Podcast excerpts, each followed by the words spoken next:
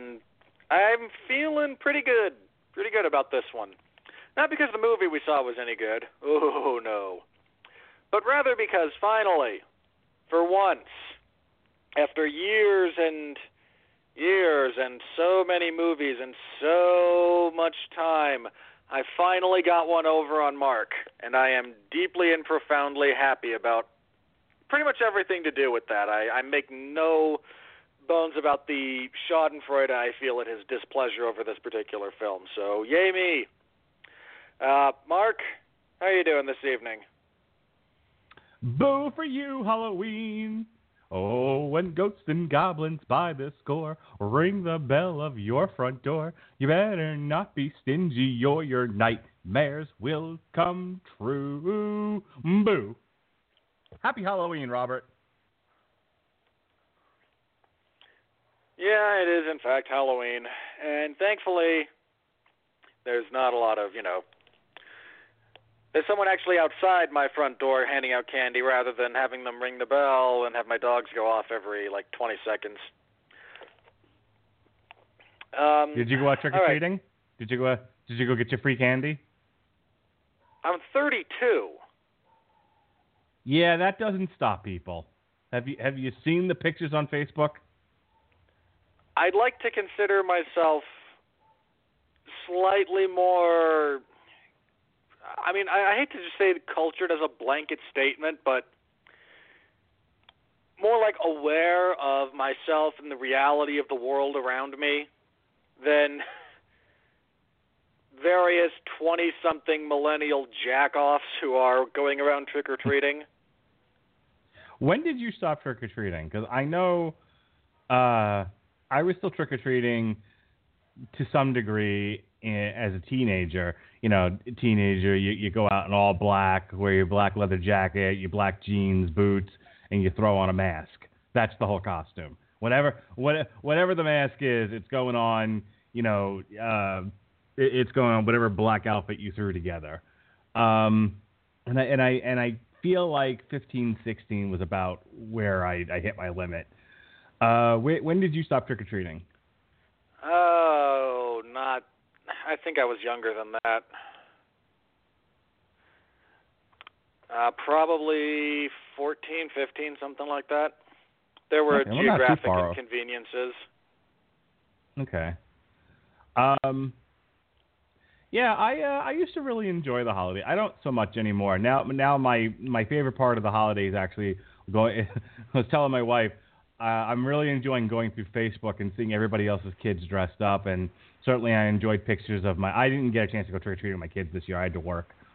Um, but uh, my wife was good enough to send me pictures of my kids and my nephew trick or treating at my uh, or my in-laws' neighborhood, and I and I rather enjoyed that. It's fun to see all the little kids in their costumes. Won't catch me out there, but uh, it was fun to it was fun to see other people doing it. Yeah, it becomes a vicarious thing the older you get, I think. So Uh, like, another uh, ho- another Halloween tradition: watching scary movies. We had our family Halloween tradition yesterday. We watched the uh, the Disney's Halloween Treat, which is the whole thing's on YouTube. We watched that with the kids yesterday, which is basically um, 90 minutes of cut together footage with some narration uh, from the more scarier, quote unquote, scarier elements of uh, old Disney. A little bit Isn't of that Snow White have like that here. a- terrible pumpkin, like a puppeteered puppet jack o' lantern between uh, things providing narration? That's one. That's one version of it. The version we watched last night uh, didn't have the talking pumpkin. It had the uh, the mirror. The mirror was providing the narration at one point. Okay. Well, if you're wondering why we're kind of taking our time getting through to this one, that's because tonight we'll be reviewing Jigsaw. And Mark doesn't really want to talk about it because Mark doesn't like things that are scary and or gross. Actually, let me let, let me say this. I I don't I don't want to use the phrase I learned something about myself because I think I've I've known this for quite some time, but it became a prevalent thought in my mind as I watched Jigsaw, and I did watch it, ladies and gentlemen. I know uh, on our on trial of Season of the Witch, I, I will quote myself here. I said, "When it comes to horror, I'm a pussy, and I scare easily." One of the few times that I will admit uh, some that sort of thing. I I scare very easily when it comes to horror movies. Is why I don't watch them. I don't particularly enjoy them Uh, because I don't enjoy being frightened. That being the case, I went into Jigsaw with my eyes wide open, ready to do this. I said, you know, I I, I put I've put Robert Winfree through, through at least two Transformers movies. There's going to be a third one next year. I've put him through so much pain and suffering. I, I'm going to get through this just because I'm a man. God damn it! And he and he threw the gauntlet down. And I said, "Fuck it. I'm you know I ain't scared of shit." So I pick up that gauntlet and into the movie theater I went. And here's what I, I figured out. And, and this goes to my review of the movie, but I wasn't scared by anything that I saw. I wasn't frightened. What I realized though is how little I cared about what was happening on screen because I didn't care about any of the people. And and here's what I'm getting to. What I'm what I was realizing or what was what kept occurring to me was I don't even if you tell me that these people are bad. These are bad people who did bad things and they deserve to be punished. I still don't particularly want to see them mutilated. I, I don't enjoy that. I look, I want to see villains get their comeuppance, but I believe in justice. I don't believe in masochism. And that's all the movie was. It was just revenge masochism. Sadism. Mutilation for the sadism. Sorry, sadism. You know, sadism for the sake of entertaining people who enjoy sadism. And I and I'm not sadistic. Not in any way, shape, or form. It's it's a weird thing that I work in the list of movies we have scheduled for 2018 would beg to differ as it pertains to your sadistic natures, but I'll not belabor Ah, the point. sh- Ah, shut up. um, You know I'm right. But I, I'm trying to make a point here. I, it's funny because I work in a correctional institution where it is often bandied about that you know the people that we are in the uh, service of care, control, caring for, controlling, uh, and such. You know, they they, they want to see bad things happen to these people because they're bad people, and I have to often say, at least to myself, if not out loud, uh, they deserve to be they deserve they deserve to be treated humanely. And while that sometimes may be difficult, depending on the, the nature of their crimes and the nature of their being, it doesn't give anyone the right to be a monster and treat these people inhumanely. So, watching a movie filled with that sort of thing bore no entertainment value for me.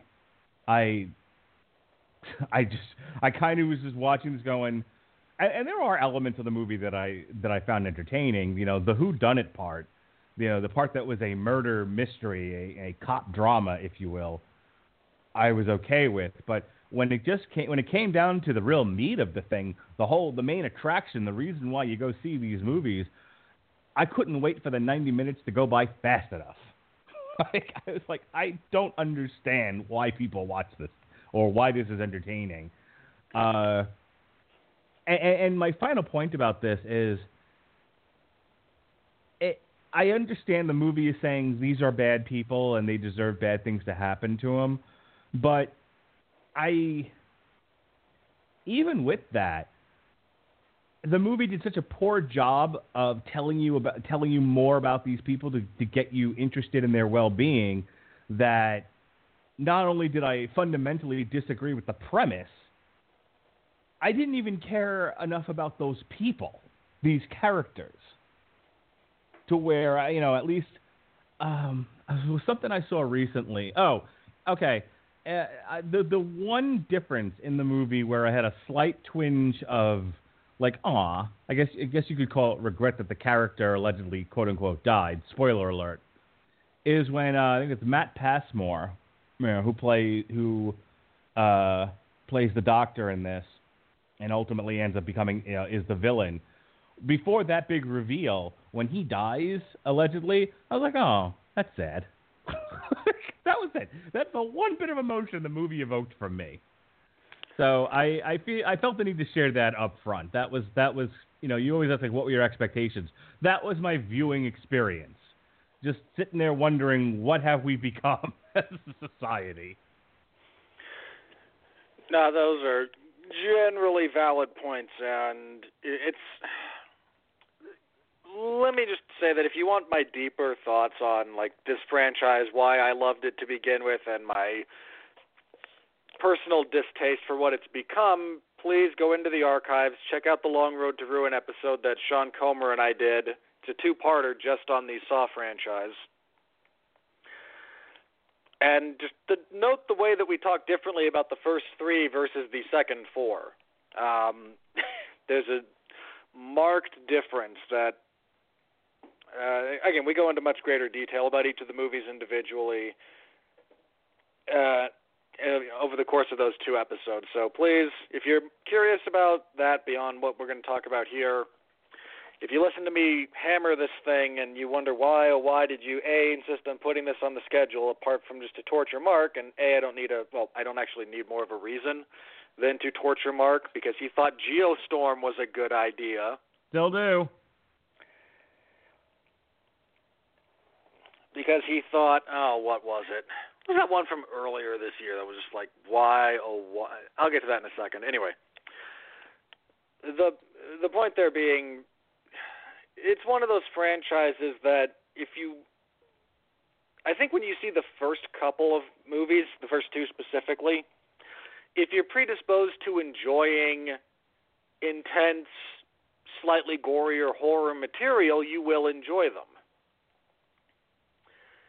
And it will and there's elements of it that are so well done that it will engender within you a, a you know a abiding affection and positive association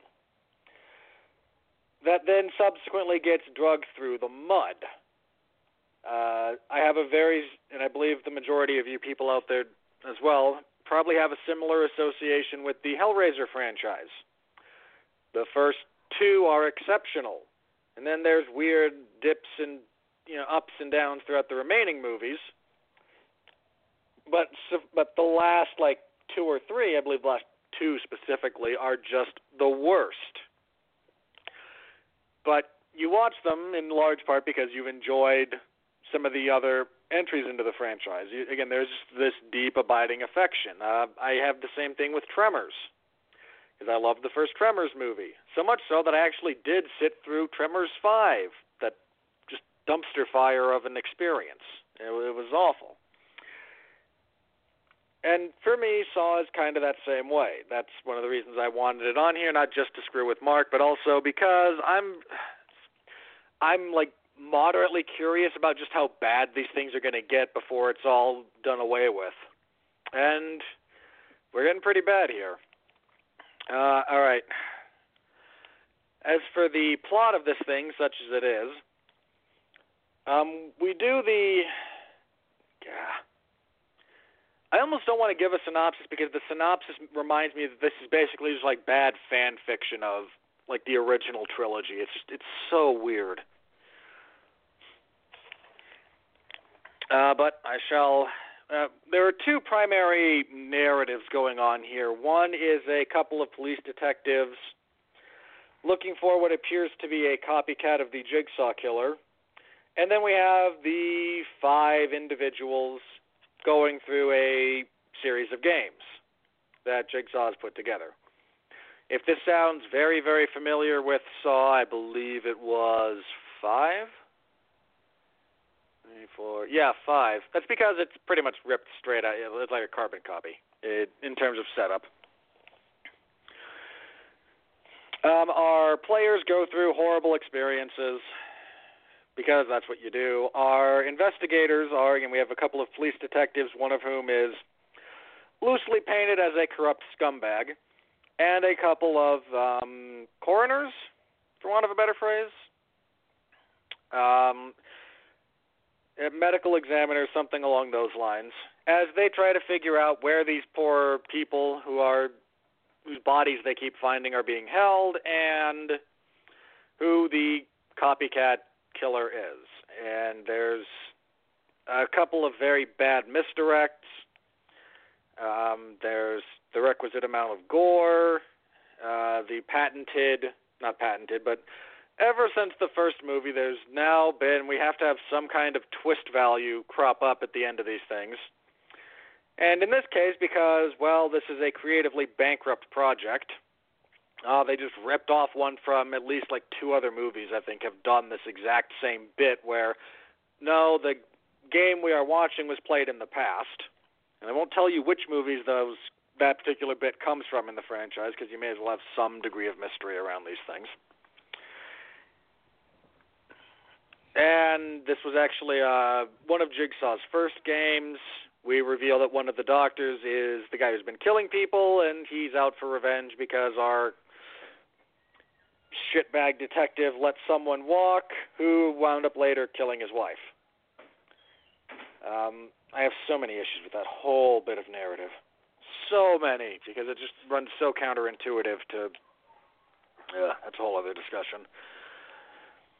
But he frames said you know, terrible cop as the new resurgent jigsaw killer, and he gets to go on doing his things. It, this is kind of a mess. I mean, I, again, like the most damning thing I can say about this is watching this movie. This felt like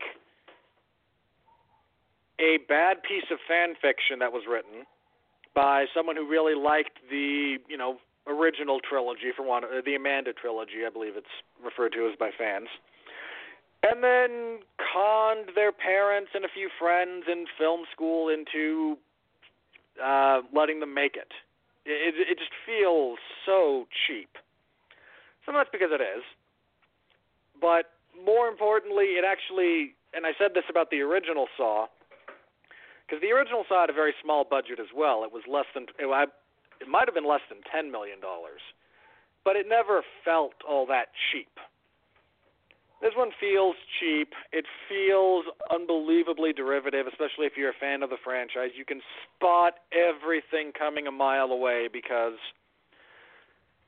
there's like again, there's no creativity, there's nothing interesting. It's just let's try to cash in some more on this uh, franchise before we uh, because we're so desperate for you know financially successful films this year. I don't know. That that's all I can kind of come up with as far as this goes.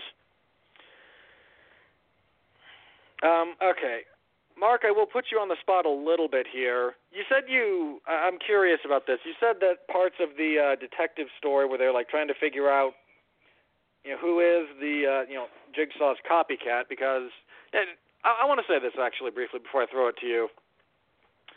Every time they try to open one of these with the, you know, oh maybe Jigsaw's back, I want to throw something. For a very specific reason. The entire opening bit for Saw 3 is actually the autopsy of John Kramer. They actually show, you know, the autopsy process that went into this guy. He's not only dead, he's been cut open. We've seen his body. We've seen him again cut open and measured and dissected. Why why do you think why, why are you trying to tell me that he's alive? You're not there's nothing supernatural about this. Quit insulting everyone's intelligence. Ugh. Anyway, uh, and by the way, when the fact that they tried to do that and then actually showed, uh, I mean, I, I I can't say anything bad about Tobin Bell because he's awesome. But the fact that they, apart from you know setting up the, I mean, they telegraphed this so badly that ending. They're like, no, no, what you're actually watching took place in the past. Again, like so badly telegraphed. I mean, ugh. I'm not even, I'm not entirely sure I haven't like like signal flares. It, it was terrible. I think I said this about like uh, about uh, Colby Covington striking. That when he, he his striking was so telegraphed, he may as well have been using semaphores. Just like that uh, that ship to ship flag communication. that that's how bad this is. But you mentioned that there were a few things that you enjoyed or that you kind of liked about this or that you at least didn't find completely repellent. So uh, I will specifically ask you, you know, what you know, what about this didn't make you want to run for the exit? Like I, I uh, and you know, made you think that ah, oh, maybe I won't quite curse Robert as much as I thought I would. Well, look, I, I didn't know what the Saw franchise was. Um, I mean, apart from the obvious. I knew it was torture porn. I knew that it was what do you call them, Rube Goldberg uh, devices that people are strapped into, and they die in horrendous ways. So I knew that much about it, so I didn't want to go see it. I don't enjoy that sort of thing. I think I mentioned that before. However, um, what I did not realize was, or at least I, I can't speak to the other movies. I've never seen them, and it's been. And even though I did listen to the Long Road to Ruin that you guys did while I was on one of my hiatuses, uh, I don't remember enough about what you guys said to comment on intelligently. So I will say this. Uh, like I said, I, I didn't really know what I was in for, and I was pleasantly surprised that at least there was an, there was a semblance of a murder mystery. That's it. There was, you know, he, here's your cops, here's your medical personnel, here's your uh, here's your murder mystery, and let's you know let's watch these people try to solve this crime.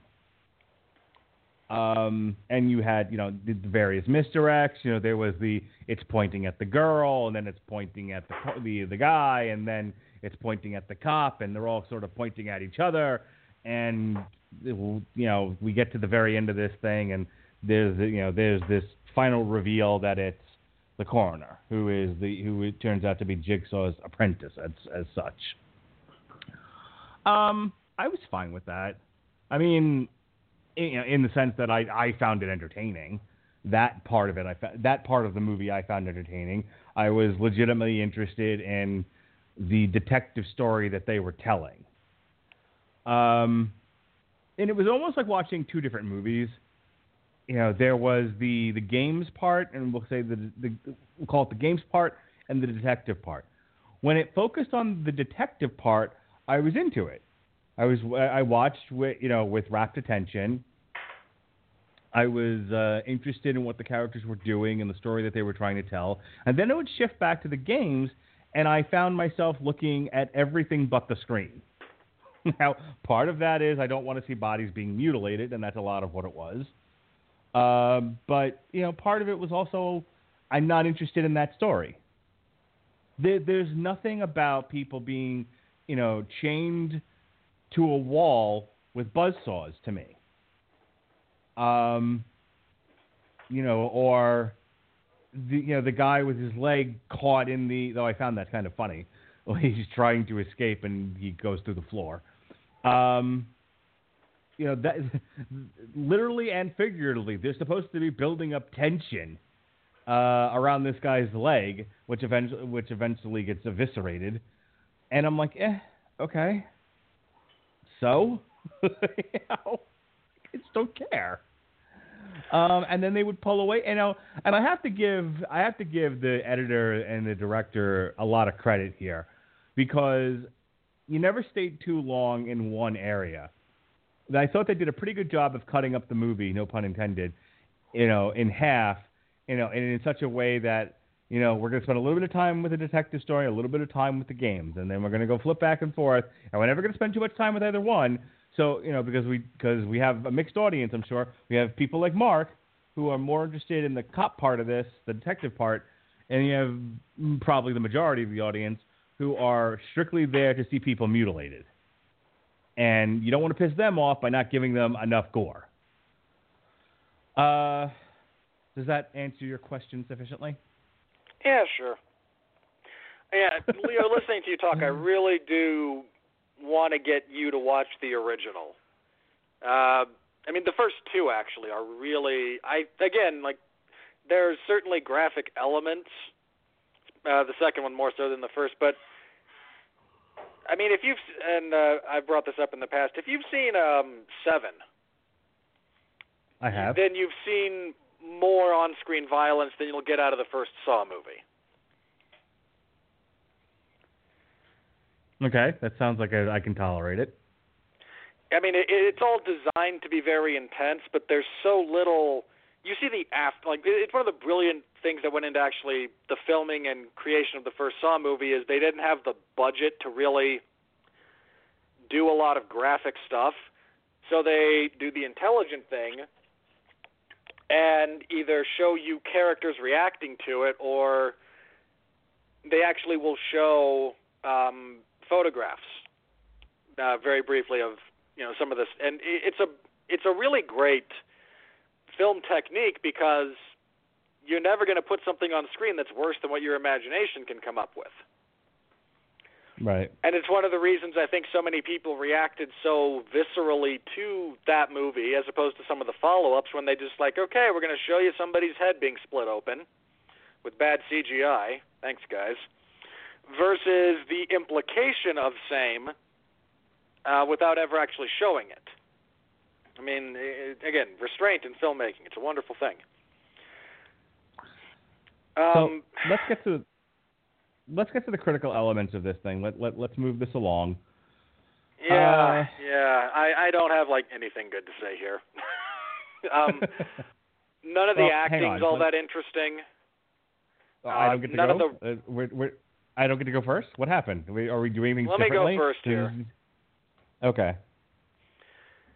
because I, I might be wind up being harsher than you on this, and I'd rather you kind of like try to temper it. Um, none of the acting here is all that. I mean, it, it's rare that you get like truly phenomenal performances out of horror movies, but there are some that that exist, and they a they deserve to be recognized and celebrated more so than they are.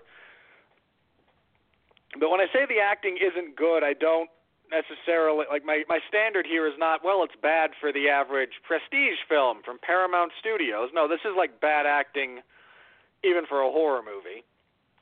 It's just I, I mean the the guy whose name I can't remember, Hammond Nelson. Uh, the, yeah, the guy who's like supposed to be the resurgent jigsaw killer just oh god, so bad, so flat. Just like flat. Um, deeply uninteresting. I mean, you guys couldn't spring for Cary Elwes to come back.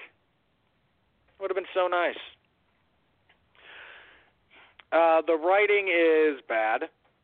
You don't. I mean, Mark, you brought it up. You don't care about the characters, and if you don't actually care about these people, then there's then you, you can't either derive tension from their near demise or satisfaction from their demise if they're that terrible of a person. they're just talking heads.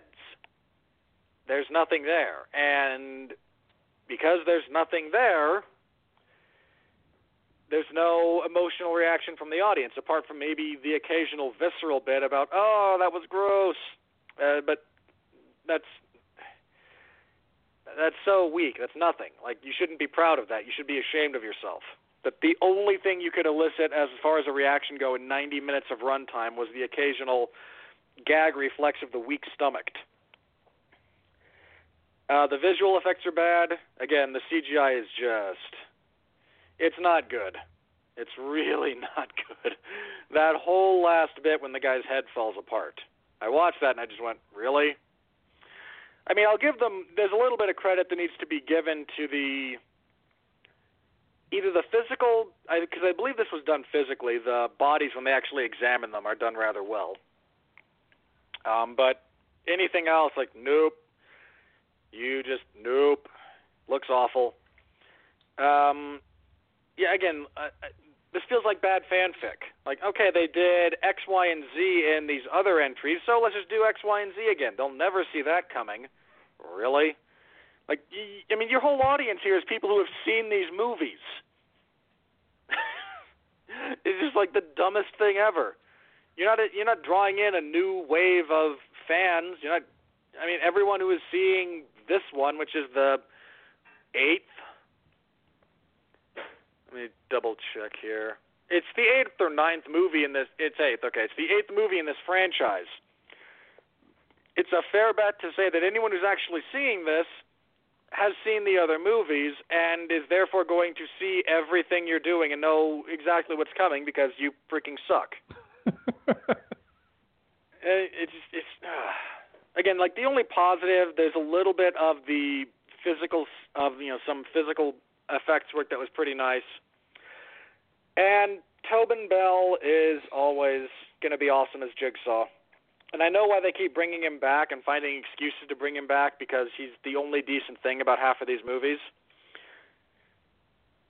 But you've got to come up with a better way to do this, guys.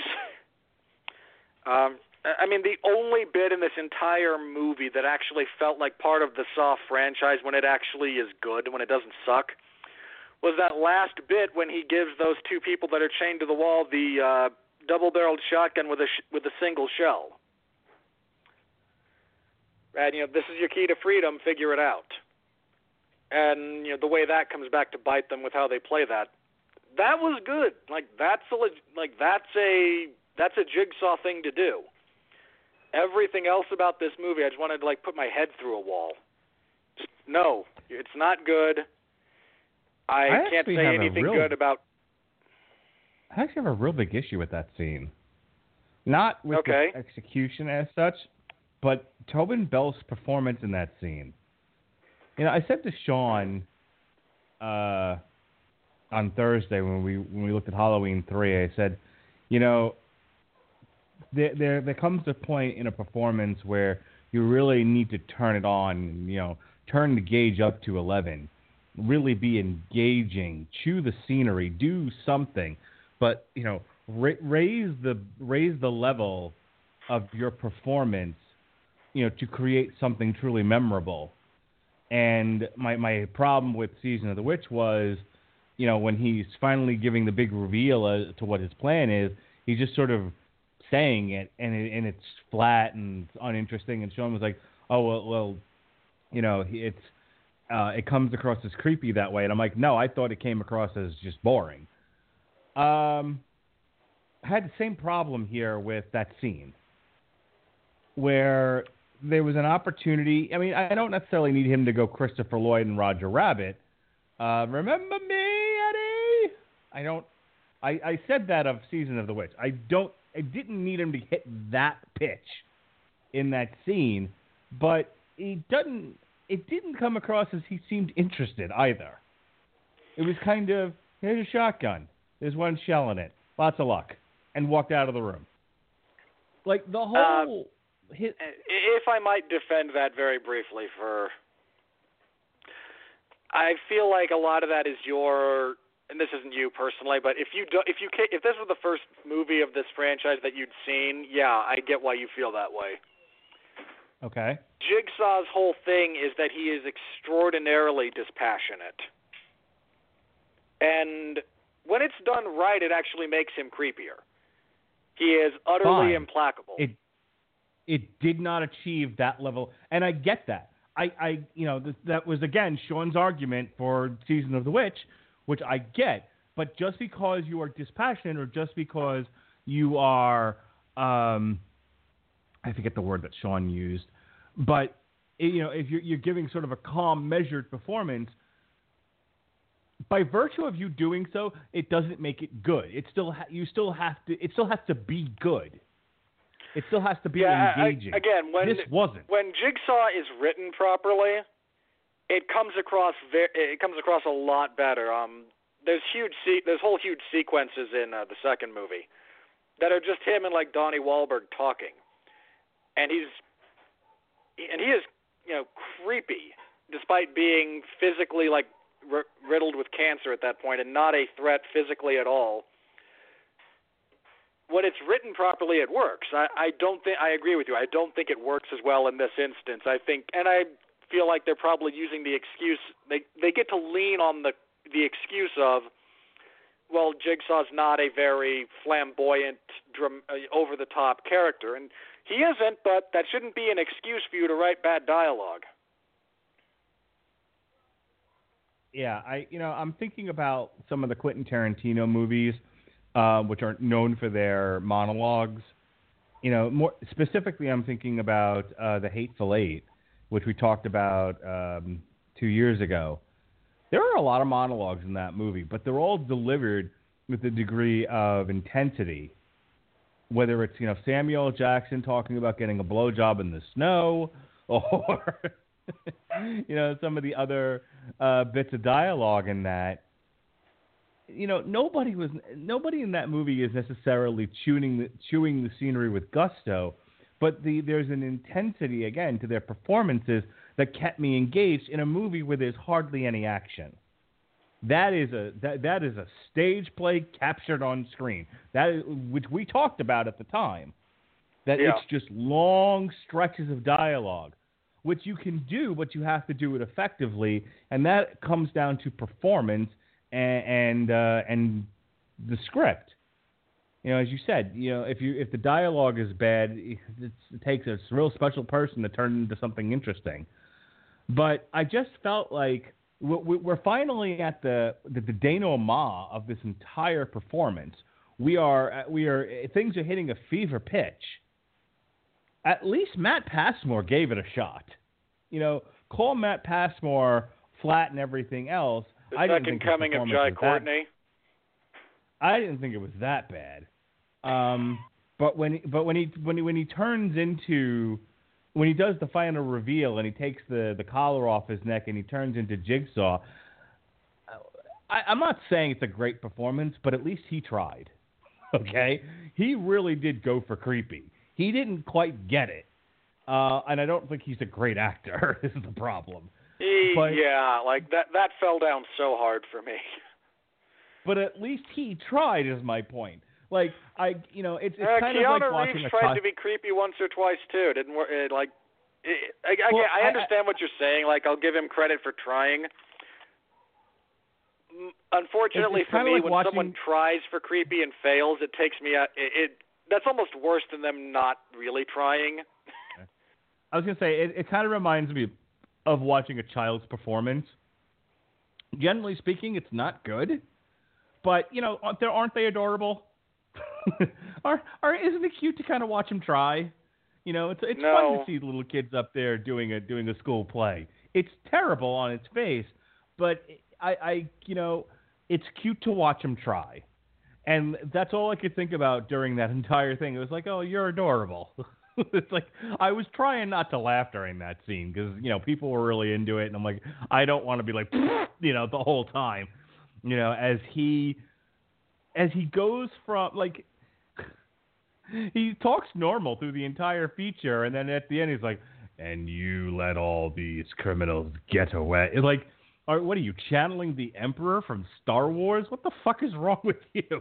Like, talk normal. I had a very I had a very similar reaction to um great movie, by the way. This one I'm going to reference, but there's a scene in John Wick uh, where Keanu Reeves tries to go for intimidating and creepy,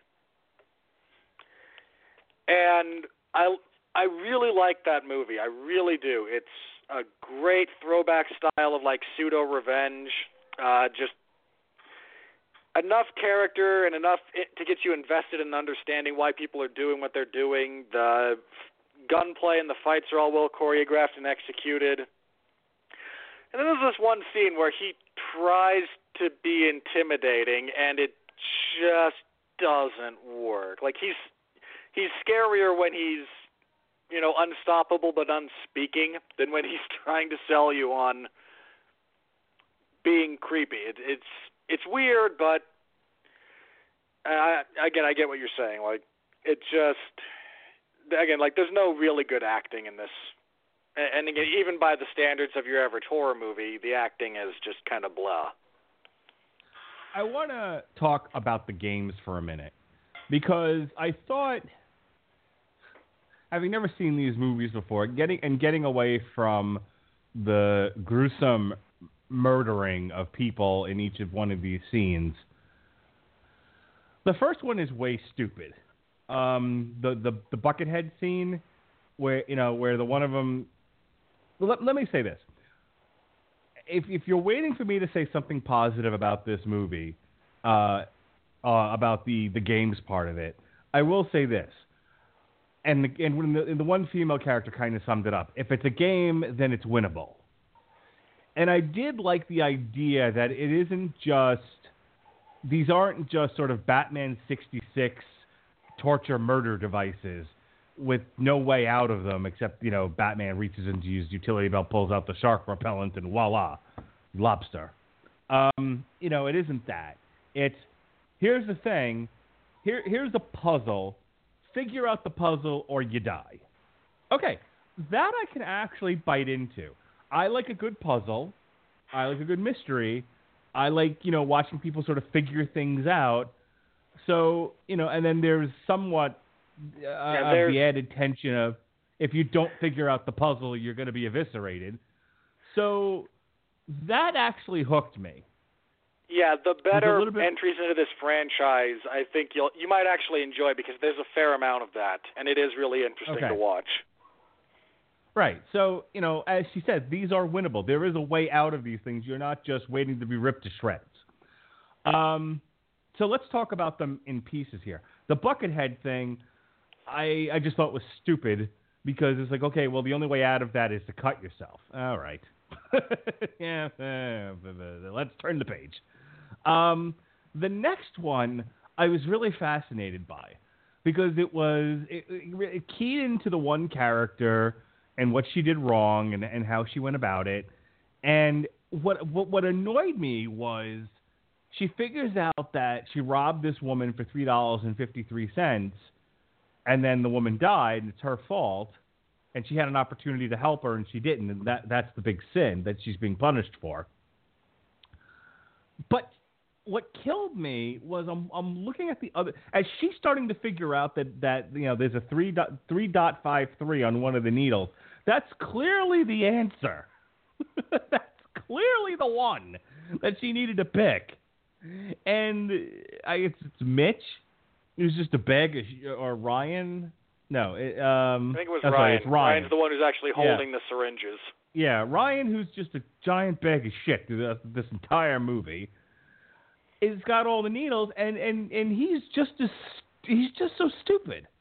It's like, I he went out of his way to murder this woman to save himself when well, it was clear I, what the, the, only answer thing was. I'll the only thing I'll say about that is once you once he starts being hanged, like once that whole mechanism kicks in, yeah, he's not gonna. I understand at that point he's not gonna. Okay, this is the correct needle. I'm gonna use this one. It's like no, I'm going to stab you with my fistful of needles because I'm losing oxygen. Like I'm going to die very shortly if I don't do this. but the I, fact that like yeah. during the whole setup before that, like you know, none of them actually articulated. Again, like she kind of figures out, oh, this is the right one, and then doesn't actually say, "No, it's that one. Give me that one." Yeah, that's and as she's sitting there flip flopping, everyone else just like because they know this, you know, bad stuff is about to happen. They're like, "Hurry up, hurry up, hurry up, hurry up!" And, just, like- and she just never actually says, "Yes, that one. Give me that one," right. because people are stupid. Yeah, I. Yeah, it was. It, it, not only are these bags of shit, but they're also dumb as shit. Um, so we we move on to the next one, and I, I found myself asking, what happens if Ryan doesn't try to escape? How is this supposed to go? Because the mechanism, I, the way that this was shot, the mechanism to stop the grain, the the grains from uh, burying the other two characters. And, and, and what if all three of them had walked in there? See that that that, that didn't make any sense to me. The whole thing is they walk Oh, into that I room. can I can actually kind of help you with that Yeah, because Be- I'm like, cause because hang he on, let me, let me, on that. Okay, let me let me explain my confusion here. Okay. If he doesn't try to escape, and they all walk into the silo, how were they supposed to get out? If the The mechanism silo to, to only do opened because he stepped on that. that. Okay. So in other words, if he doesn't try to escape, then the silo doesn't open, and they're just stuck in there. No, no, the other door opens, the one they go through after that. Yeah, this Like is the- how this is why I used to get frustrated playing Myst. Like if you don't do one thing, you just stand in the room for hours on end trying to figure out what the fucking clue is. No, uh, uh, again, like the, the whole silo thing doesn't happen if he doesn't step through that you know rotted wood and get his leg caught, and they just go through the door they were supposed to go through to begin with, which led into the uh, the next game you that we'll get to in a second. Like all three of them But were each- supposed to be completely whole going into that one, but because they made that particular because Ryan made that particular choice, it opened up this other sub game that otherwise they could have bypassed completely. Yeah, that still sucks though, and and I think that's just poor planning on Jigsaw's part. You know, No, I every I actually think it's good planning because he allowed for them to potentially try to deviate from his plan. Like bad planning is just he spray paints no exit and chains it shut and leaves it at that. No, what I'm saying is, if each one of these rooms is designed to target an individual person and punish them for their misdeeds, but that room could have been bypassed entirely had they just stayed on the you know stayed on the yellow brick road and not gotten you know and, and not tried to cheat, then what was the point of that room at all? In What- case you know, they tried why to cheat. they- but why? But was there? Maybe I'm overthinking this, but was there a possibility of cheating in every room that that, that ends in disaster, or just that one? See, it's a little Just too that one, is just that one because that was the only one with a door out of the building. It's contrived. It's it's it's too contrived. of course, it, it it's contrived. me crazy. you know, I can get around the I can I can wrap my head around the idea of every room is a punishment room designed to murder one of them for their misdeeds. I can't get behind the idea of well, this one particular room has a just in case you're a real fucking idiot part. Like, come on. I, it just it, it irritated me. Um, I'm okay with it. so anyway, so they get out of that sequence, and then you know, and then there's the uh, the the spiral thing that's set to kill uh, what's his face Van Peebles. Uh, Um, yeah, and uh, she tries to. I la- Thi- I this I always see- laugh because in, in pretty much every one of these movies, especially once we get to four, I have always laughed at one part, mhm. and it's usually something like this one, where somebody is given the opportunity to actually fix their problem. Like he's got to reach down through this spiral and pull the handbrake to stop the spinning wheel of death. And somebody provides some kind of assistance that makes this immediately possible safely, and they don't take it. And Right. I always have to laugh Yeah. at that because that's the only reaction I, you can was- have. Was it me or was that sequence edited poorly? Like I was having some difficulties following what was happening there. I didn't have any problems of that nature. Okay, I I mean I understood in in in general what what was tr- what was happening and what they were trying to do. I just I don't know. I the the way that it was shot and edited just seemed a bit clunky to me. That's fair. Um, and then after that, we get to we finally get to the end sequence, which I which I've already discussed. I I liked the idea of you know this is this is the Joker, you know, in the two boats. Okay, it, one of you doesn't kill the other, everyone dies. And the idea is you're supposed to rise above this sort of thing, open the shotgun, find the keys, and set yourselves out. Because if you use the shotgun, you fuck both of you. Okay, got it. Uh, I actually like that. Again, it's the two Jokers from the from the Dark Knight. Here's my problem. Um, we already discussed it. I'm not going to belabor the point. I thought the I, I thought uh, Tobin Bell's performance in that scene sucked. I actually I actually liked Ryan's performance once he, once the the gun's gone off and it kills the other chick, uh, and he he's realizing what happened. yeah, and he realizes he's completely fucked. He's going to die in that room, and he's going to die of starvation, basically. Oh, Um, blood loss first. Uh huh. So I and and and he really did, that actor really does a great job of capturing uh, that that sense of uh, that sense of loss. You know that uh, regret, the, all of it. Just the he suddenly realizes he's doomed, and he's he's going to die slowly and horribly, uh, and that he and he was so close to getting out of it but you know the the the worst part of both of them prevailed.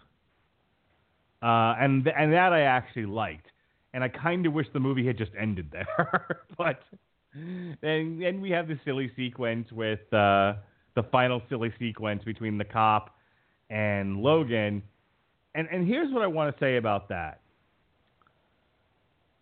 There was an opportunity to make a better movie out of this had they actually focused a little bit more on the detective and shown his misdeeds.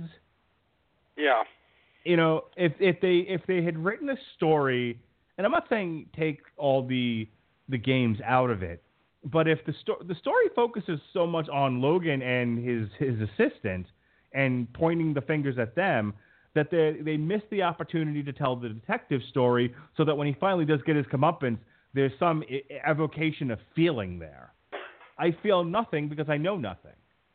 The, he's just, you know, I, I'm not. They don't really establish. I mean, just a, a sort of, you know, deathbed confession at the very end of the movie isn't very, isn't very interesting. Um, so the fact that he's like, you know, you let all these people, I let all these people go, and I was a shitty cop, and blah blah blah blah blah. Where was any of that in the pre? You know, like show him taking a bribe.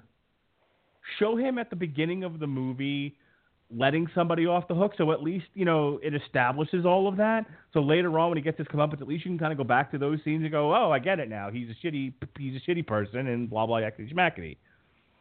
Um, he's just doing his job through most of the movie.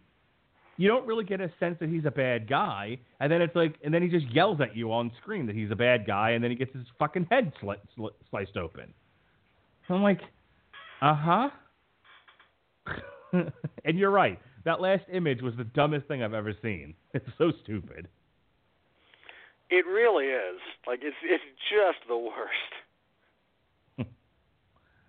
But you see what I'm saying about like they they didn't tell his story and then they tried to make up for it at the end and it doesn't work.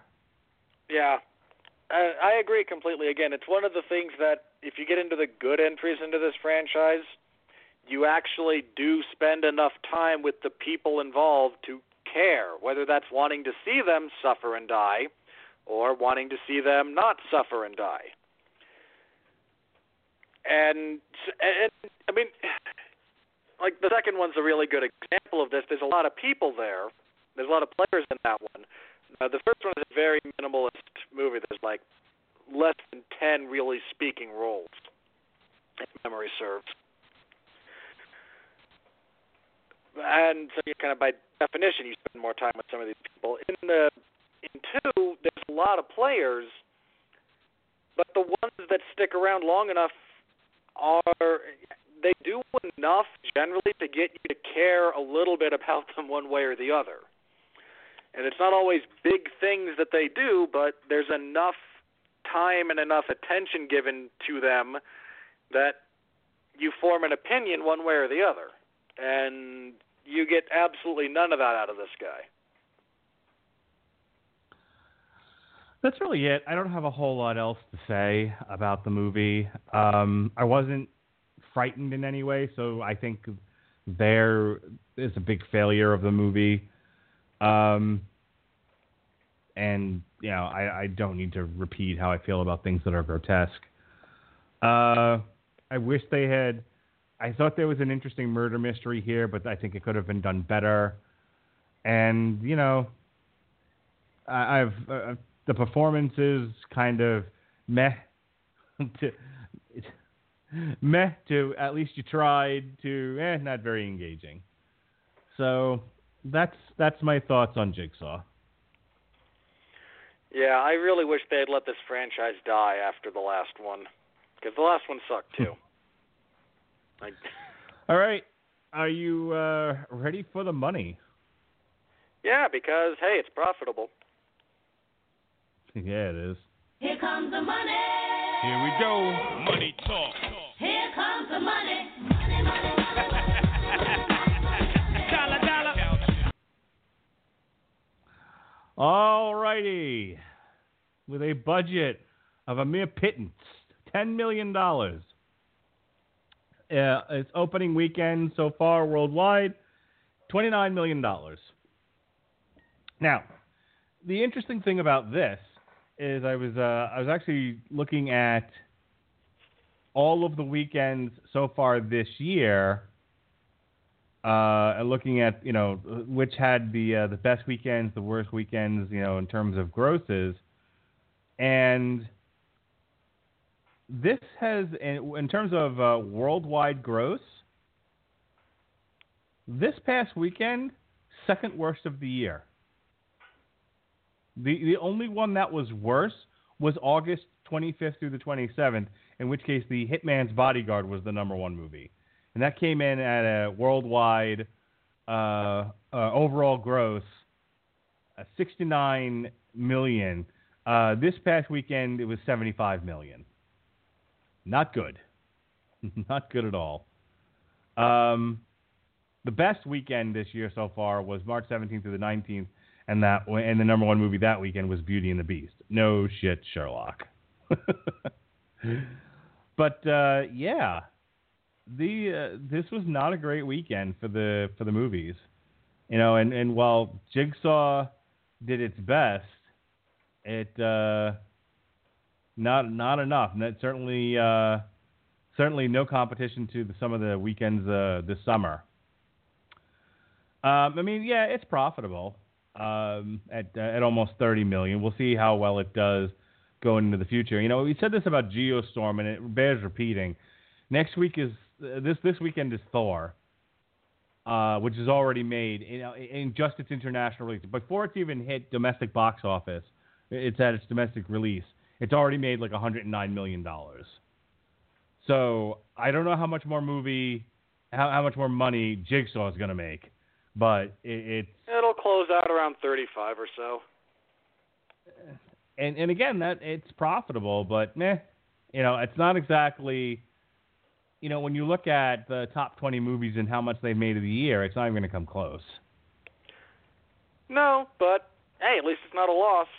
Unlike other major films, some of which we've reviewed. You know, and good for Lionsgate. Let's see. Uh, like there, hasn't Lions- been a single Saw movie that has lost money. They have all been profitable. Um, looking at uh, how good Lionsgate's doing this year, and they don't have a La whole La lot of Land- releases this year. No. Uh, Well, I was gonna say uh, their number one their, their number one movie for this year came out last year, and it was La La Land. But uh, as far as movies that came out this year, Lionsgate's best movies, their their top five are John Wick, Power Rangers, The Hitman's Bodyguard, and The Shack. and only one of those, no, none of those made it over a hundred million. To be fair, I don't think I only think a couple of those really needed over a hundred million. I believe John Wick was still profitable. Hitman's Bodyguard was, if memory serves, quite profitable. Power Rangers bombed hard though. Yeah, Power Rangers did not do well. Um, yeah, John Wick made 171 million worldwide. Uh, so yeah, these are domestic totals. Uh, Power Rangers on a budget of 100 million made 142 million worldwide, so that's a loss. That's a loss. Um, that's paddling. Yep. Uh, yeah, Hitman's Bodyguard was, was, you know, they did well with that one. That was only a thirty million dollar budget, and uh, worldwide it made one hundred and seventy six million dollars. So good for Ryan Reynolds. Um, Uh, no, no, They I'm also- giving. Hang on, hang on. Appropriate credit needs to be given to the right place for that movie's success. Whoever scheduled it to come out when it did, because that was Uh, placed in a dead couple of weeks, and it's like, oh, nothing's coming out here. Well, we've got a chance to succeed. Let's schedule our movie there, and succeed they did. uh, Tyler Perry's Boo 2 Madea Halloween was a Lionsgate release. And that had a production budget of 25 million, and so far it's made 36 million worldwide. So you know, it's not That's you know. Hey, listen, they're not loss. they're not Paramount. Nobody nobody at, Lo- at Lionsgate's on Suicide Watch. Is my point. Yeah, that's true. Uh, so here's how the weekend broke down. Uh, Jigsaw was the number one movie this this weekend with a domestic uh, take of 16 million. Tyler Perry dropped from one to two with 10 million. Geostorm two to three with five with almost six million. Happy Death Day three to four with five million. Blade Runner dropped from four to five with four million. Thank you for your service debuted at number six. Uh, it was followed by Only the Brave, The Foreigner, and and the one movie that really fucking took a shit this weekend, it really bombed, was yet another Coen Brothers movie. This one with Matt Damon in the movies, uh, Suburbicon. Debuted at Uh, number look- nine look. with two million dollars. Yeah, the Coen brothers tend to make movies that are more awards movies than the most commercially successful. Yeah, ain't that the truth? Uh, it dropped from seven to ten with two million five hundred to five hundred thousand, and then our last debut of the weekend uh, that I'm going to talk about is let the, is something called Let There Be Light, which debuted at number eleven. I have no idea what that is. So uh, that's how the weekend went. Uh, not a whole lot of changes in the yearly totals. Um, again, looking at worldwide, same as it ever was. And will be for another no three change. weeks. Uh, well, no, Thor will enter the, the top ten. Yeah, it, Thor will enter the top 10 in the next three weeks, but it's not going to debut in the top 10. It'll take at least a Um, full week for it to get there. Justice League is also uh, looking to track at 100 million. So um, we'll do we'll do this a little bit differently. We'll look at the top. We'll look at the bottom five. We have Guardians of the Galaxy, which is pretty safe to stay in the top 10 at 863 million. Wonder Woman, fairly safe to stay in the top 10 at 121 million. Uh, Pirates, It, and Logan are all in danger of being knocked out of the top 10. Pirates is at number eight, It at number nine. With this is funny actually. It's currently sitting at 666 million. Get it? 666. the number of the beast. Um, and then Logan is at number 10 with six, 616 million. Yeah, all three of those are probably going to get knocked out of the top 10 by the year's end. Again, Star Wars, Justice League, and Thor. I'm hoping at least one of those movies bombs just so I can laugh, but uh, it's unlikely. Um, well, you know that Star Wars is probably going to make two billion dollars, so that so you know I I can't imagine less people will go see the Last Jedi than saw the Force Awakens. That that would be crazy. I can talk. imagine that actually. I can't. Um, A lot of people felt conned by The Force Awakens. And they'll still go see The Last Jedi. Everyone wants to see Luke Skywalker. This is his. I'd movie. really like. This is one of my things about it. Like, guys, if you don't want to see it, just don't see it. I wouldn't see it if I didn't have to. Um, but you think so that so that'll be the number one movie of the year more than likely. I figure Thor and Justice League will probably be somewhere between three and seven. So Probably. um, I mean, again, I'm gonna laugh real hard if one of them doesn't. Like, if neither of those, if one of those two doesn't make it into the top ten, uh, somebody needs to be fired. Like Again, tracking if, at a hundred- If Justice League pewters out at like say four to five hundred million, um, which was, Oh. I mean, Dawn of Justice. What did Dawn of Justice do? 'Cause that was a severe underperformer. um, hang on, Dawn of Justice. Bear in mind, when I Uh, say underperformer, it was it still did like six hundred million, something like that, I think. But No, Dawn of Justice um did eight hundred and seventy three million. okay, which was still underperforming as far as that relative to expectations. But Yeah. It needed to make a billion dollars. It didn't. yeah, like they lost All right. money if it didn't make a billion dollars. But uh, my point being, if Justice League peters out around say the six hundred to seven hundred million mark, I'm gonna laugh. I'm gonna laugh hard. Um, just the final word on Jigsaw's money. So twenty nine million on a ten million dollar budget. budget's not bad, but it too underperformed. Not high as not as high as it was it was initially tracking to be. So that that uh any Uh, yeah, now please whether or not leave my fr- leave the franchise alone, Lionsgate. You have milked all that you're gonna get out of it. Stop it. Well, they got a new Jigsaw now, so they have a whole new series They had a of new movies they jigsaw after the last movie that they just summarily ignored for this one. Okay, well I didn't know that.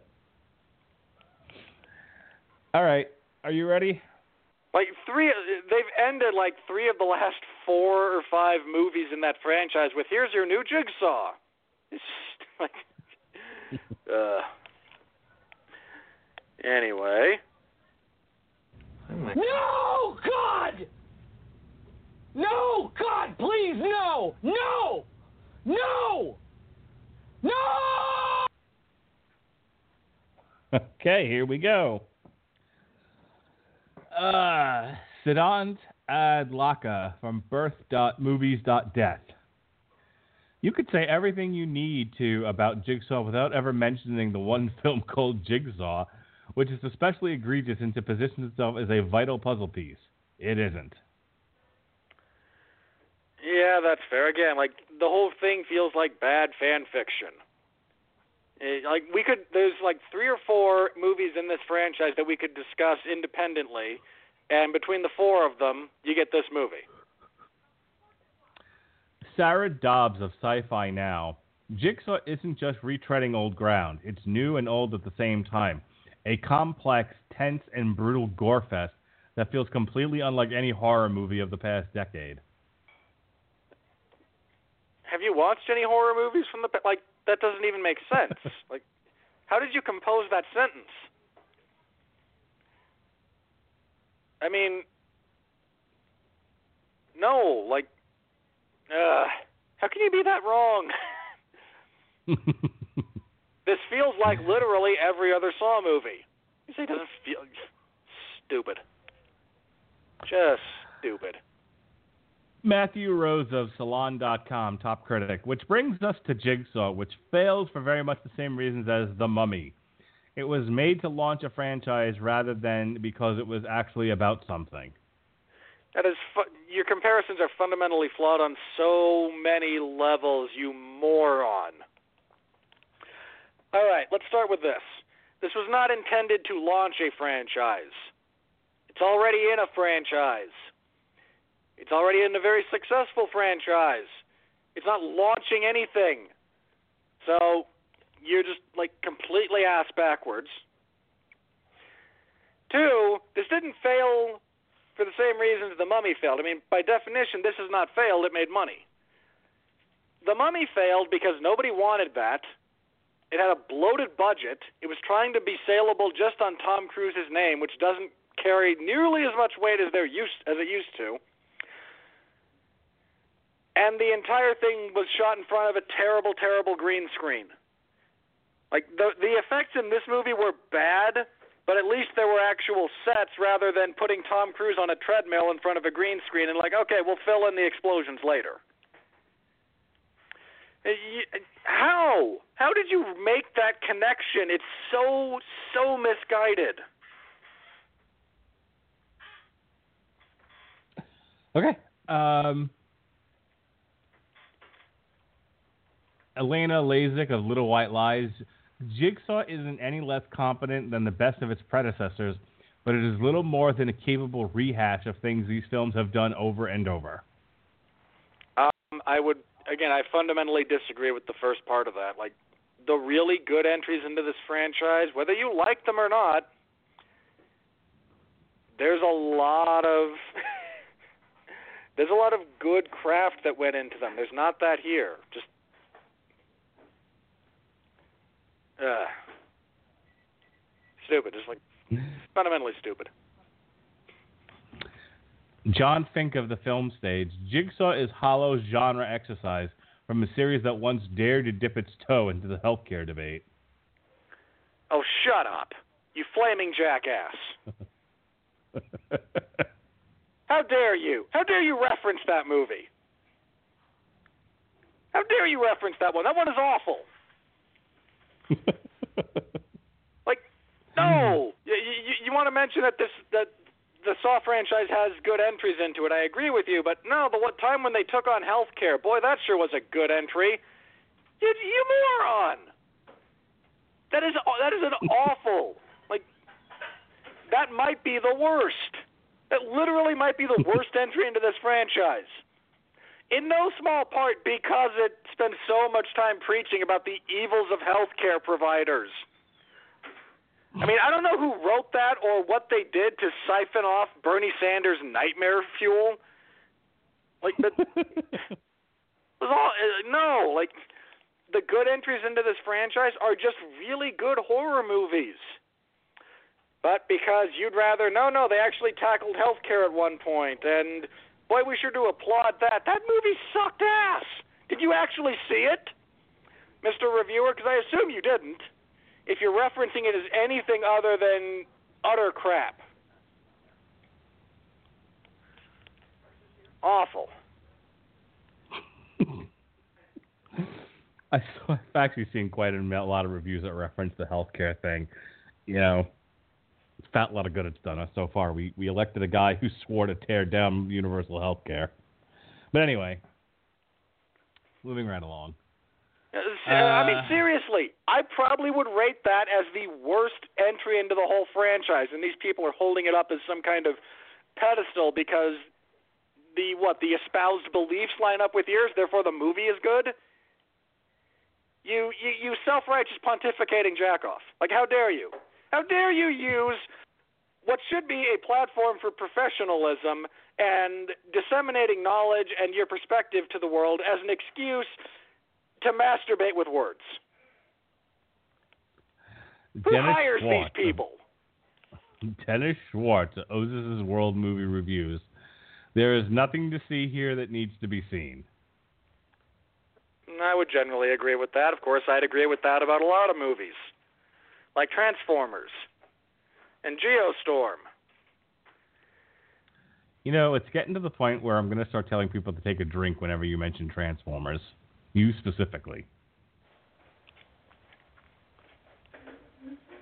That might be worth looking into then. I can get people I can kill people with alcohol poisoning vicariously.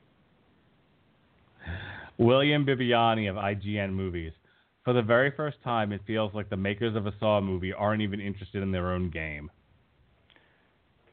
No, it's the second or third time that's happened. Um number 5 5 or 6 had a lot of that same like we just don't care anymore type of feel to it. Um, Emily Yoshida of New York Magazine and Vulture, top critic. Watching Jigsaw go about his torture business is about as interesting as watching a child burn ants. a dumb and ugly waste of energy, resources, and time. Uh, see, I would kind of disagree with part of that. This is not the same as watching a child burn ants. Uh, if you want to call it dumb, sure, it's kind of dumb. You want to call it ugly, sure, parts of it are ugly. But I, I think you have fundamentally missed the point of what and how Jigsaw operates. Of course, so did the writers of this movie.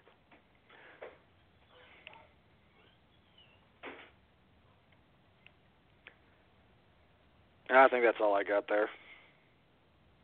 Okay. Um, Saw 3D garnered the worst reviews of any Saw flick, scoring 9% on Rotten Tomatoes. So, of course, they had to make another one. That's Steve Newton of Georgia Straight. That's a relatively fair point because, yeah, again, Saw 3D, not good at all. Under pretty much any Um, circumstances. All right. Uh, let's see here. Norman Weiler of Now Toronto. Look, if you enjoyed the previous installments, you'll like this one too. It's designed to be precisely the same experience. This is not an endorsement. Okay, see, now I feel like you're being unnecessarily, like, unnecessarily insulting to people who do kind of enjoy horror movies. Like, oh, you enjoyed, you enjoyed elements of these other ones. Sure, let's. You will probably enjoy the most dumbed down, asinine version of this because you clearly don't know any better. Otherwise, you wouldn't have seen them to be like. Do you get what I'm saying? Like, how can you take these people seriously when the implications thrown about here are that well, even eh, we think these all suck, so you'll probably like these ones even though they suck more. Like. Uh, it, it, it's again, it's like insulting. It's actively insulting. You know, I know I've said this before whenever we do this bit, but it always seems like reviewers don't actually like the movies. I know. Like, like, like, like, oh, we have to go watch a movie? God damn it. This is terrible. I'd so much rather mm, be, you know, trolling through various social media echo chambers and espousing my liberal propaganda. How dare I actually have to watch a movie and review it? Because it's in your freaking job description? Maybe. Ugh. I mean, I'd, I'd rather accept like old man Morgenstern's position of I'm old and hate everything. Like that's at least acceptable to me on some level. Uh, Simon Abrams of RogerEbert.com, top critic. It's fun to watch. I just don't think it's the kind of fun filmmakers planned. That's probably fair. Uh, let's see. Let's find one more good one. Cath Clarke of Guardian. A slick, soulless horror flick just in time for Halloween. More trick than treat. No, this is not.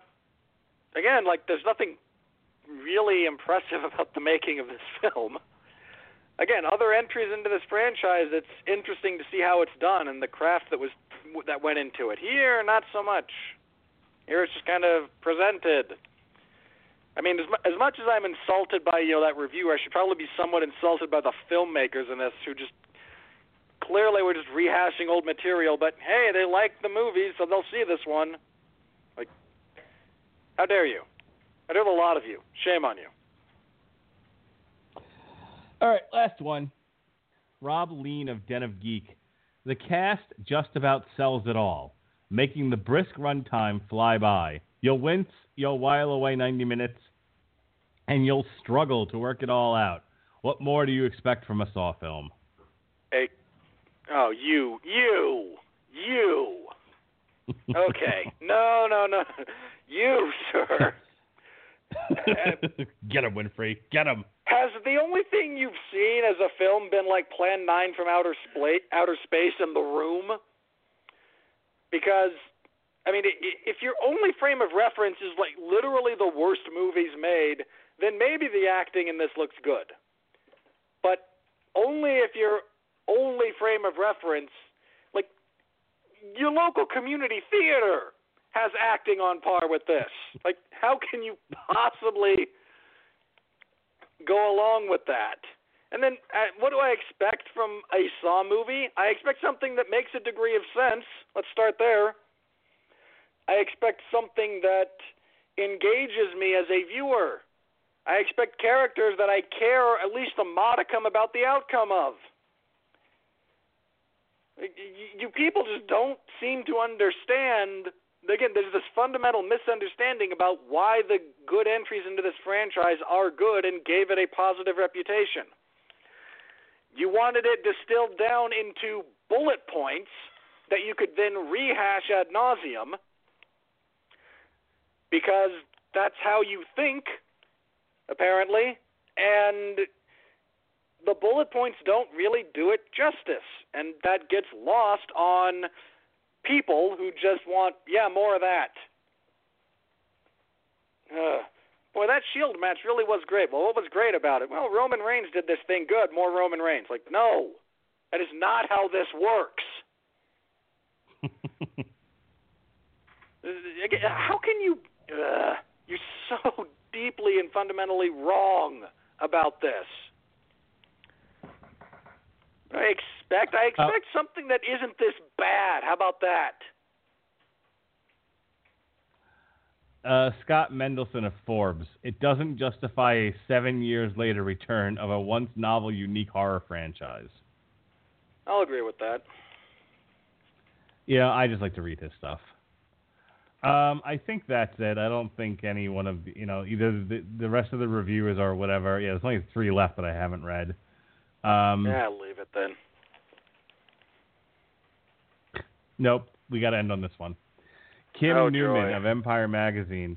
If you don't like Saw, this isn't going to change your mind, but it's a skillful, satisfying schlock and respectful of its fan base. And the final Oh, death is a show-stopping coup de.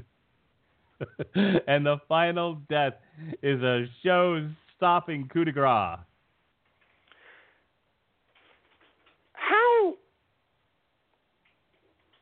Really? Like that that horrible, horrible CGI'd octopus tentacle effect really did it for this guy? I mean, what is your baseline here? Like, do you not? Is your basis for bad effects in film on a digital spectrum something that is below 16 bits? Because I imagine it has to be that bad if that thing doesn't. No, this isn't respectful of its fan base. It's horribly derivative. It doesn't try to do anything interesting or useful or new. It just rehashes old material. It, again, like this is the least respectful thing of all. It's like, okay, we did that. We'll plug in. It's th- this horrible Frankenstein abomination of mis- mismatched, locked together pieces from other entries into the franchise, and then trying to sell it as something new. Like, no, wait, I'm pretty sure I saw that hand and that face. Like I, I saw, I, I knew the people. Like, like your family dies in a horrible car crash. Somebody pieces together an individual based of the on the wreckage on the leftovers, and then tries to pretend that it's a new person. Like, no, it's not respectful. It's insulting. Ah, this was fun. All right, next week, everyone, Thor Ragnarok. It's going to be fantastic. Robert Winfree's going to love it. I do not anticipate enjoying it, but I am open to having my mind changed by the actual movie. I just none of their promotional materials have filled me with any desire or hope about seeing it. But I have been hmm. misled hmm. by promotional materials for good and for ill in the past, and I am, of course, reserving final judgment until I've actually seen the darn thing. It's going to be fantastic. But if I think it sucks, I will stay here and I will be the lone guy on the hill saying, no, this is terrible, and be buried under the avalanche of, how dare you disagree.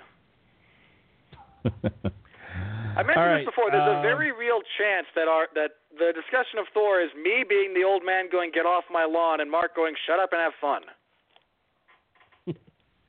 It wouldn't be the first time on this show.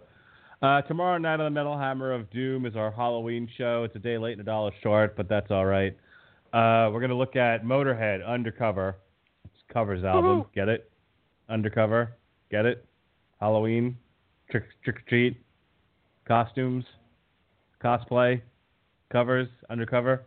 Get it? Motorhead. Um, and then next week is all Thor all the time. We've got uh, Thor Ragnarok uh, or Thor Disassembled, whatever you like, on source material. The aforementioned Ragnarok movie review here on Damn You Hollywood. Hollywood, if she could. Um, we've got a. We're going to jump in the Wayback Machine. We're going to look at an album by a band called Wizard. Wizard. Everyone, Wizard. And their album, aptly titled Thor. And then finally on, on On Trial, Sean and I will put Thor the Dark World on trial. Um, I think he is prosecuting and I am defending, as it were. There's things So, you can defend Look- about that movie. the final fight sequence is great. It's very entertaining. Yeah, there's some great stuff. There's some solid interactions between Thor and Loki. Uh, again, there's some pretty solid stuff in that. Uh, there's some certainly defensible material in the in Yep. Thor: The Dark World. There's some Then stuff there's that's inexcusably bad. and then there's Malekith. All right. Hey, I heard And there's a pay per view this weekend. Can. I just? I have to say this. Like Loki's final bit there, where he fakes his own death. How do neither of them decide? You know, just for the sake of completion, because this guy's faked this crap before, I'm going to kick the corpse in the nuts. Like just to see. Gotta hit him with a hammer. Uh, hey, I hear there's a pay per view this weekend. I hear a fighter that uh, went into retirement is coming back. What about it? Is this Fedor Emelianenko? Is it uh, is it Dan the B Severn? Is it Ken the Steroid Shamrock? Who is it? Robert Winfree? Who's coming back to save us all? um, nobody. Who's coming back this weekend? Robert Winfree? Who's fighting? No one. The ma- the main event is a great fight. It's a bantamweight title fight between Cody Garbrandt and T.J. Dillashaw. I really am looking You're forward not- to that fight. You're not acknowledging the real main event, are you? I I barely acknowledge the existence of a hypothetical fight between the man who should be champion, but who has, through his own machinations and the machinations of the UFC, turned into perhaps the worst title reign in UFC history. I mean, okay, l- let me rephrase. The worst title reign in UFC history with at least one defense of the belt, because there's a bunch of people who just failed on their first attempt at defending it, and even some of those, that's that's still arguable because some of those fighters lost their belt to a deserving contender, whereas Michael Bisping, his first defense was against Dan Henderson for no reason other than well, we think this will sell pay-per-views. It didn't. And he barely got by Old Man Henderson. Eh, I I mean that, like barely, barely got a three to two decision. And rather than then try to redeem his title reign by fighting a deserving number one contender, of which there were, look, there were four guys he could have fought that would that were legitimate top contenders, and nobody would have complained about it. No, he fights Robert Whitaker or Yoel Romero or a rematch with Luke Rockhold. Or uh, again, like um, Gegard Mousasi was still with the UFC at the time. Or Jacare. I don't think Jacare had lost to Whitaker yet. You have all these guys who are like on winning streaks, legitimately talented fighters. And his response is, "Well, I'm kind of sore because Dan Henderson almost knocked my head off again, and I want to fight GSP." I mean, his title reign is a farce. It is just a Okay. farce at this point. I'm literally falling asleep. You need to wrap this up. Anyway, UFC 217, the event in question, and I'm going to laugh when it does sub- suboptimal pay-per-view buys as well, because I'm sadistic like that. Uh, you know, you're the last fight to go on, and I'm praying for an injury to one of the fighters, uh, just because I don't want to watch it. Is a middleweight title fight between Michael Bisping and the returning George St. Pierre. I'm on record. I want GSP to win and then retire again. That is the sequence of events I want to happen. All right. It would All right, amuse me. folks. Um, it's a great. it for plugs anyway, hang on. It's a great card. Although it's a really, really good card. Like my my distaste for the main event aside, the other Yeah, four girlfriend- fights on the main card, great fights. Is it your Um, so- girlfriend's fighting? I do not have a girlfriend, and you know that. Thank you though for once again reminding me of my crippling loneliness and antisocial disorders. your girlfriend, Joanna Champion. She's not my girlfriend. I keep trying to explain this to you. She's actually engaged, I think. To you? Muzzle time. No. Why would she be? No. How? This is why you're entertained by Transformers, I guess. I don't know. Like that. that that's the only. uh, that's that's all I've got. Like no. Robert and Joanna sitting in the tree. P U N C H I N G. Get it? She's a fighter. Eh? you need a new bed. I'm mean- deliriously tired. You're about as entertaining as Gallagher. Oh, yeah, I was telling my kids about him. About uh, the man who smashed watermelons with a giant mallet.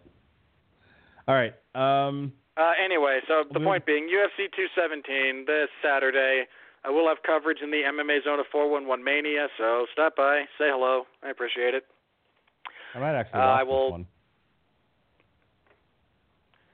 Well, of course, because you like freak show fights and terrible, terrible movies. I do. Uh, so again, stop by. Feel free to interact with the chat. If you uh, the comment section, you can ask me questions if you happen to have them. I do my best to interact with the comments bo- with the section of the comments between fights when I have time. And if you want a full breakdown of that event, uh, the 411 Ground and Pound Radio Show, we previewed it on Sunday. You can listen to that where we talk about the fights, what we think will happen, so on and so forth.